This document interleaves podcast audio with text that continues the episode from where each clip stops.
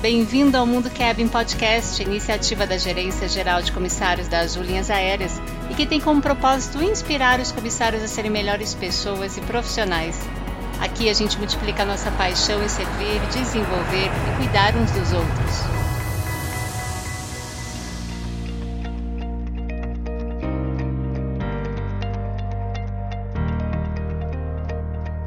Oi, bem-vindo a mais um episódio do Mundo Cabin Podcast. Eu sou a Rita Midori, da Gerência Geral de Comissários da Azul Linhas Aéreas. O nosso convidado de hoje é o comissário da Azul, Henrique Furquim, que trabalhou três vezes em uma das empresas mais admiradas do mundo, a Disney. Eu trabalhei na Disney também e vou compartilhar um pouco dessa experiência. Este podcast está sendo publicado no dia 31 de maio, Dia Internacional do Comissário de Voo. Nada melhor do que compartilhar aprendizados de experiência do cliente nesse dia tão especial e com o convidado comissário da Azul. Vamos então dar as boas-vindas ao nosso convidado, Henrique. Que bom ter você aqui fazendo parte do elenco. Obrigada por ter aceitado o convite. Imagina, é um prazer estar aqui. Muito obrigado pelo convite. Maravilha. Henrique, para começar, nos conte um pouco sobre você, desde quando você trabalha na Azul, o que você gosta de fazer no seu tempo livre. Fique à vontade. Eu sou Henrique, trabalho na Azul desde 2019, outubro de 2019. Sou uma pessoa que honestamente nunca tinha pensado que ia entrar no mundo da aviação, mas acabou casando muito a minha vontade de trabalhar com atendimento ao cliente. E foi uma decisão muito importante que eu tomei no começo de 2019, quando eu voltei da Disney, né, do meu último trabalho como eu sempre gostei, né, da cultura da Disney e de todo o universo Disney, eu acabei casando essa ideia de trabalhar com o público e a ideia de sempre estar em contato com diversos lugares diferentes. Então, por isso que vim parar aqui na aviação, vim parar na Azul, graças a Deus, estou muito feliz pela oportunidade. Nossa, a gente que fica feliz, né? Porque você podia estar na Disney ainda ou qualquer outra empresa e você escolheu a Azul. Que bom ter você no time de comissários, viu? Eu que agradeço. Henrique, temos tantas perguntas que a gente poderia ficar aqui dias falando, né? Afinal, você trabalhou três vezes na Disney, uma empresa que tem excelência nos processos e na experiência do cliente. Conta aqui pra gente, como é que essa oportunidade de trabalhar na Disney chegou até você? Então, tudo começou lá no finalzinho de 2014, quando a minha mãe veio conversar comigo que já estava na hora de eu avançar no meu nível de inglês, que eu já estava dentro da faculdade e logo estaria procurando emprego, e que inglês hoje em dia é um diferencial muito grande, né?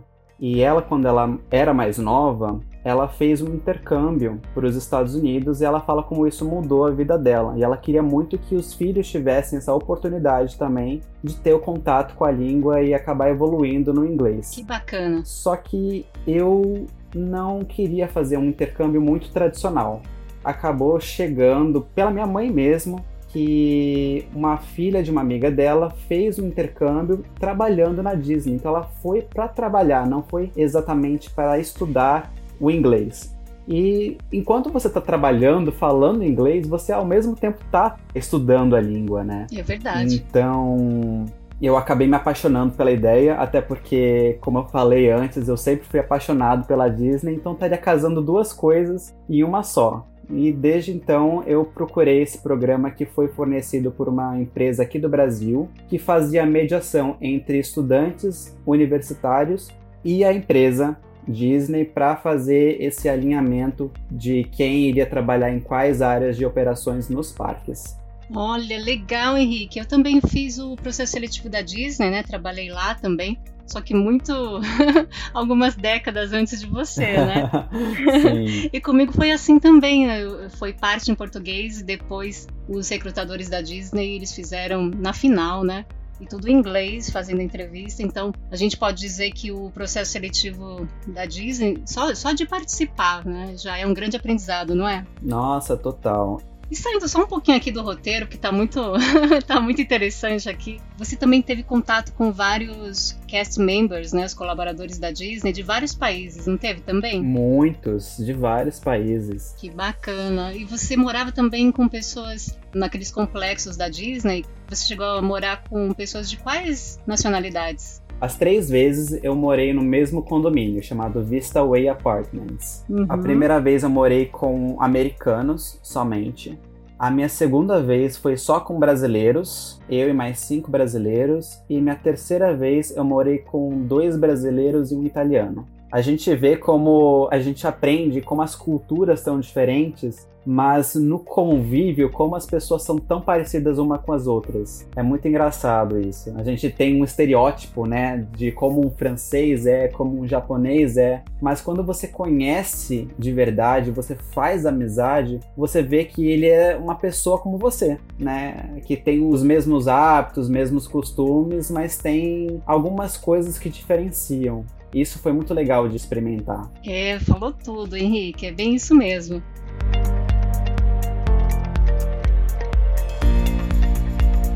Agora a gente vai para uma outra pergunta aqui sobre o treinamento dos cast members, que são os colaboradores da Disney, né? E queria saber o que mais te marcou e que você percebeu de diferencial no treinamento toda vez que você começa a trabalhar para Disney, você faz uma aula obrigatória que você provavelmente teve também, chamado Traditions, tradições que é uma aula de abertura a você conhecer o que, que é a Disney Company não só a Disney World, que é onde você iria trabalhar, mas o que, que a Disney significa para o mundo, né? E como tudo começou. Eles começam contando com o Walt Disney lá em 1900 e bolinha, quando ele teve a ideia de criar um parque temático depois de ele já ter começado é o estúdio dele de desenhos animados. Então você vai ficando fascinado, você vai mergulhando naquela história. É uma experiência tão imersiva que você acaba vestindo a camisa da Disney sem antes receber sua name tag.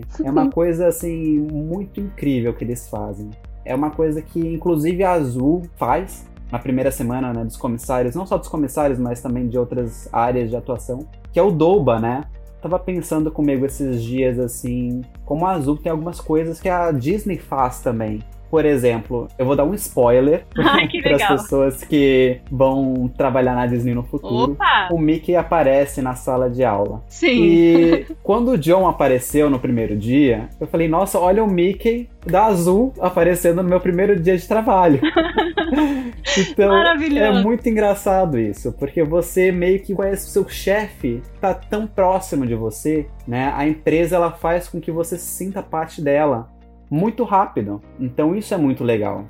É verdade, Henrique. Nossa, você falou super bem aí Disney e Azul. Por isso que Azul tem todo esse encantamento, esse reconhecimento, né, de referência na excelência da experiência do cliente. E é isso mesmo. Gostei muito do exemplo que você deu aí do Mickey na sala, do nosso presidente John, né, além do Doba no treinamento. E na Disney, eu lembro que eles falavam muito da cultura da empresa, né? E tudo isso que você falou, que você explicou, a gente tinha palestras com gestores de várias áreas que compartilhavam essa cultura da Disney de forma muito inspiradora. Então, por isso mesmo que os cast members, né, eles dão sangue, realmente vivenciam aquilo com muito amor mesmo. E eu acredito que o treinamento de excelência, no qual as pessoas entendem o porquê da empresa existir, o porquê de fazermos as atividades com excelência, ajuda muito a engajar e trazer ótimos resultados para a empresa, como por exemplo para a Azul, não é? Ah, isso sem dúvida alguma. Eu fico pensando assim, tantos gestores da Disney que estão em cargos altíssimos, eles conversam com a maior humildade do mundo, falando: olha, eu comecei no College Program, eu comecei como custodian no Magic Kingdom. E nenhuma dessas áreas elas são menos ou mais importantes. Foi só um caminho que ela percorreu e não importa por onde você comece, você pode chegar onde você quer chegar. É uma coisa assim incrível, é muito legal. É bem isso mesmo. Henrique, acredito que seria legal agora a gente falar um pouquinho dos bastidores da Disney. Fala pra gente o que acontece nos bastidores e que você percebe como pontos fortes do sucesso da Disney. É possível outras empresas replicarem esse sucesso? Olha, sem dúvida alguma, eu acho que a Disney é uma mãe, né, em relação a customer service e todas essas grandes exemplos que a gente tem em relação ao atendimento ao cliente. Eu acho que uma das coisas que mais me chamou a atenção quando eu comecei em 2017 no meu segundo contrato foi como o pessoal de operações faz um briefing todos os dias sobre coisas que mudam na empresa, coisas que alteraram, coisas que vão mudar, coisas que podem acontecer. Eu acho que a comunicação dos funcionários da Disney é uma coisa muito fluida, muito atualizada o tempo inteiro. Eu acho que uma das coisas que mais me chamou a atenção é como todos os cast members sabem o que está acontecendo naquele exato momento. Não importa se faz parte da sua área de operações, se faz parte de outra área completamente diferente. Todos os cast members eles têm a noção de o que está mudando, o que vai mudar. Então isso eu acho muito legal esse briefing que eles fazem em várias áreas da empresa, né? Em 2017 eu trabalhei no Disney Springs, que é o antigo Downtown Disney. Certo. E eu trabalhava junto com o pessoal de merchandising da World of Disney, que é a maior loja de merchandising do mundo em relação à Disney. Então, todo dia de manhãzinha, eles faziam um briefing falando sobre coisas que mudaram na loja, coisas que mudaram nos parques. E existia um cartãozinho, que eu tô até com um cartãozinho aqui comigo, chamado Telacast. Olha. Que é um cartãozinho que mostra informações úteis em relação ao lugar onde você está trabalhando. Então, se um cliente está com fome de comer cachorro quente, ele vai procurar um cast member e vai perguntar: Olha, tô querendo muito comer isso. Onde que eu posso encontrar? E lá na Disney tinha uma regra muito importante. Você nunca poderia falar não sei.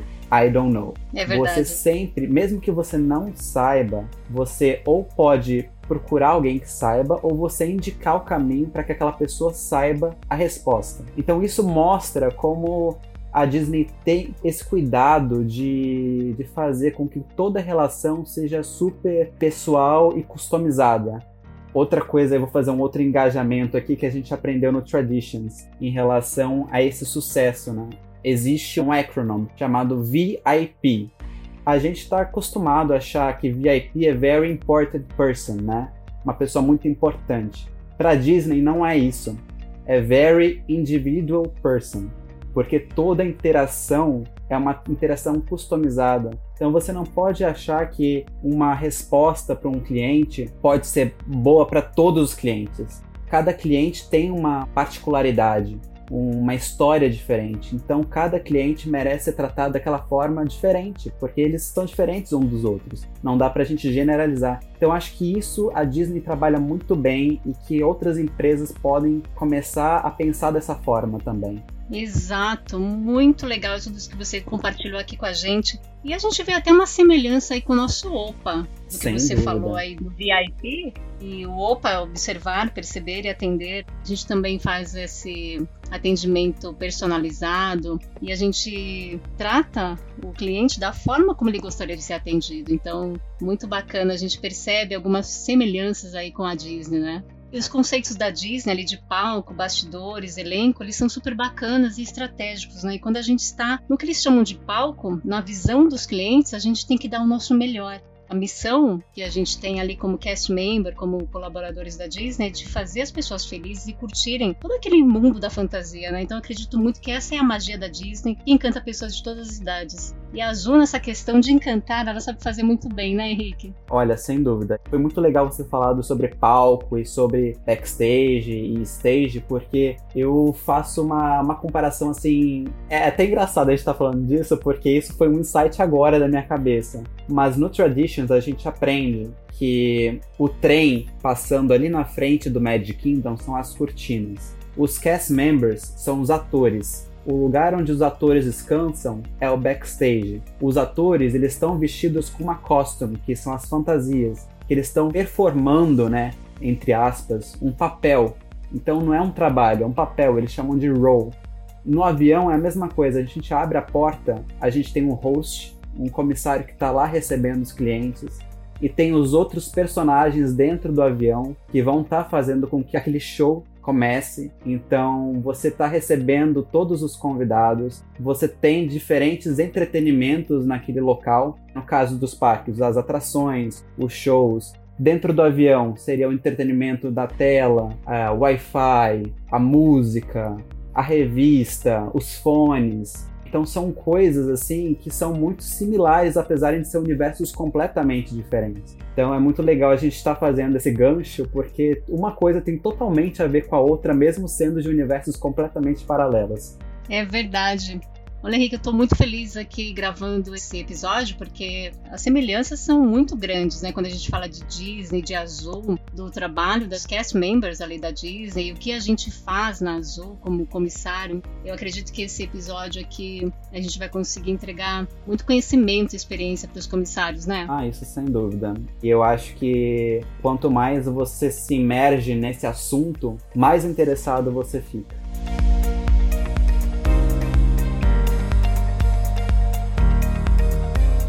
Henrique, agora eu queria trazer aqui um tema que eu acho que é muito bacana a gente falar, que na Disney, por exemplo, quando a gente tinha um problema, uma dificuldade, quando a gente estava trabalhando ali no palco, né, na visão dos clientes, quando a gente tinha um problema, a gente não podia falar assim para uma outra equipe, olha, estou com um problema aqui, preciso de ajuda. Explica aqui para o pessoal que está ouvindo a gente como que era essa comunicação, como que as equipes se falavam sem que o cliente percebesse que tinha um problema ali a ser resolvido. Então, como a Disney se preocupa muito com a imagem dela, né? Ela acabou fazendo uma linguagem de códigos, justamente para proteger os clientes de qualquer sentimento ruim dentro dos parques, dos resorts, das áreas que a Disney possui. Isso chamava Radio Codes, é, códigos de rádio. Então, vou dar alguns exemplos aqui. O mais rápido que veio na minha cabeça foi fogo, fire, a palavra fogo nunca poderia ser dita perto de um cliente, porque isso poderia assustar. É verdade. Então o que eles fizeram? Inventaram esses códigos. Para fogo é o Signal 25, sinal 25. Então eles é sabiam que aquilo era relacionado a fogo. Todos os cast members que trabalham com rádio sabem, mas sinal 25 para um cliente não significa absolutamente nada. Então, para eles, tanto fez como tanto faz. Outra coisa também é uma pessoa perdida, uma criança perdida. Isso assusta muito, né? Não só a pessoa que está perdida, como também outras pessoas que ouvem isso, elas começam a ficar mais aflitas, né? Porque é um assunto delicado. A Disney é muito grande, então para evitar um alvoroço de pessoas, eles criaram também código Signal 70, sinal 70. Outras coisas mais simples, de, em vez de falar sim, não, eles falavam 10-4. 10-4. Uhum.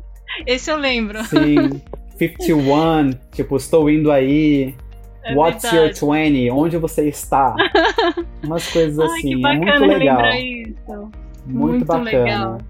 E a mesma coisa também no avião, né? A gente tem que saber o que vai falar com o cliente, o que pode ser comunicado naquele momento. Então a gente tem que se resguardar em relação a algumas coisas. Conversar com a equipe, ver o que pode ser dividido, justamente para a empresa sempre estar tá fazendo uma comunicação mais concreta e amigável, né, com os clientes. É verdade. Na Azul a gente não usa códigos, né? Por enquanto, porque de repente alguém aí da Azul tá ouvindo a gente nesse podcast e inventa alguma ideia, alguma coisa, né, Henrique?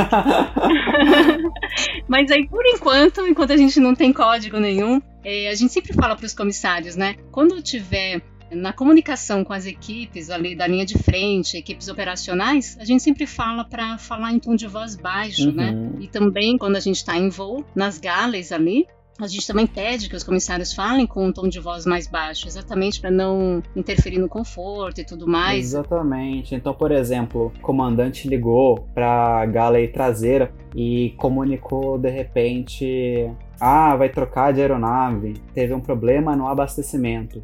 A sua reação precisa ser muito neutra, é isso que eles ensinavam na Disney. Você não pode parecer desesperado, você não pode parecer preocupado. Você tem que reagir da forma mais neutra possível, porque isso pode acabar interferindo no conforto da pessoa, né? E convenhamos, no avião tem muitas pessoas que andam de avião, mas têm medo do avião. É diferente da Disney, que as pessoas não têm medo de ir pra Disney, mas têm é. medo de perder alguém na Disney, tem medo de acontecer alguma coisa numa atração são preocupações legítimas, né? Mas no avião é algo mais corriqueiro, então por isso que essa linguagem mais neutra, esse comportamento mais neutro em relação a assuntos operacionais precisa ser respeitado, né? É isso mesmo. Henrique, a gente tá chegando quase ao final aqui do nosso episódio e tô ficando até triste porque eu tô curtindo tanto falar com você. Acho que tá sendo bem legal aí para quem tá ouvindo a gente. Henrique, a gente tem aqui como última pergunta, infelizmente, né? Já é a última pergunta. E você comentou com a gente que você tem formação em comunicação social e você fez o seu TCC com um tema sobre a Disney. Conte um pouquinho pra gente. Isso, então, no final do meu curso, eu sou formado em comunicação social, com um adendo em propaganda e marketing. No final do meu curso, eu tive que fazer um TCC, que eu poderia fazer tanto em grupo como individual, e acabei optando fazendo sozinho. E apesar do assunto ser um pouco clichê, né, porque eu sei que muitas pessoas no final de curso acabam abrangendo a Disney, eu acabei optando pela Disney por conta de já ter tido uma experiência anterior em relação a essa empresa, né? Acabei fazendo um gancho em relação a atendimento ao cliente. Então, o meu tema foi a magia no topo das empresas, como a Disney se tornou a maior empresa de atendimento no mundo. Uau! Foi uma, uma experiência incrível, porque além das experiências que eu tive passadas, eu pude descobrir várias outras informações baseadas em várias obras que já existem publicadas aí. Existem escritores que foram cast members que colocam e pontuam várias coisas muito legais em relação à empresa aprendi bastante com eles, então foi um trabalho assim muito, muito legal e muito divertido de fazer.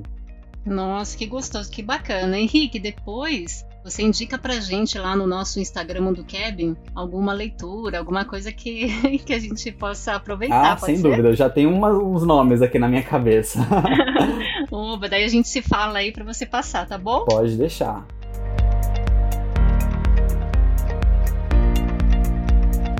Olha, Henrique, eu queria agradecer muito, muito, muito sua presença aqui nesse episódio tão especial para o Dia Internacional do Comissário. E esse bate-papo, nossa, foi fantástico. Tá difícil terminar. Espero que você tenha gostado aí também, os ouvintes também. Quer falar alguma coisa agora para os seus colegas de trabalho? Muito obrigado, Rita. Foi um prazer estar aqui. Só para finalizar, toda vez que o John fala com a gente nos vídeos, em palestras, que a Azul é uma empresa feita por pessoas, é uma empresa de pessoas, não é uma empresa de aviação, me remete muito a uma frase que o Walt Disney ele tem muito famosa, um cote, que é You can dream, create, design and build the most wonderful place in the world, but it requires people to make this dream a reality. Então você pode sonhar, criar, desenhar e construir o lugar mais incrível do mundo, mas esse lugar incrível vai ser feito por pessoas. Nossa, Henrique, que frase maravilhosa! E você falou tudo, a Azul é uma empresa de pessoas. A Disney também é uma empresa de pessoas, isso só confirma o quanto vale a pena ser focado e dedicado para as pessoas e servir as pessoas. Henrique, mais uma vez super obrigada e aproveito aqui para dar os parabéns a você e a todos nós pelo Dia Internacional do Comissário de Voo. Este foi então o nosso episódio com o comissário Henrique Furquim. Que você tenha se inspirado e que também possa colocar em prática o atendimento humanizado para cada vez mais encantar os nossos clientes. Até logo mais no nosso próximo episódio do Mundo Cabin Podcast.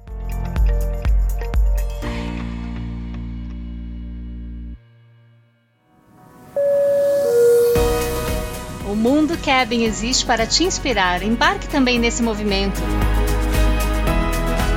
Se você é comissário na Azul, siga a gente também no Instagram Mundo Cabin.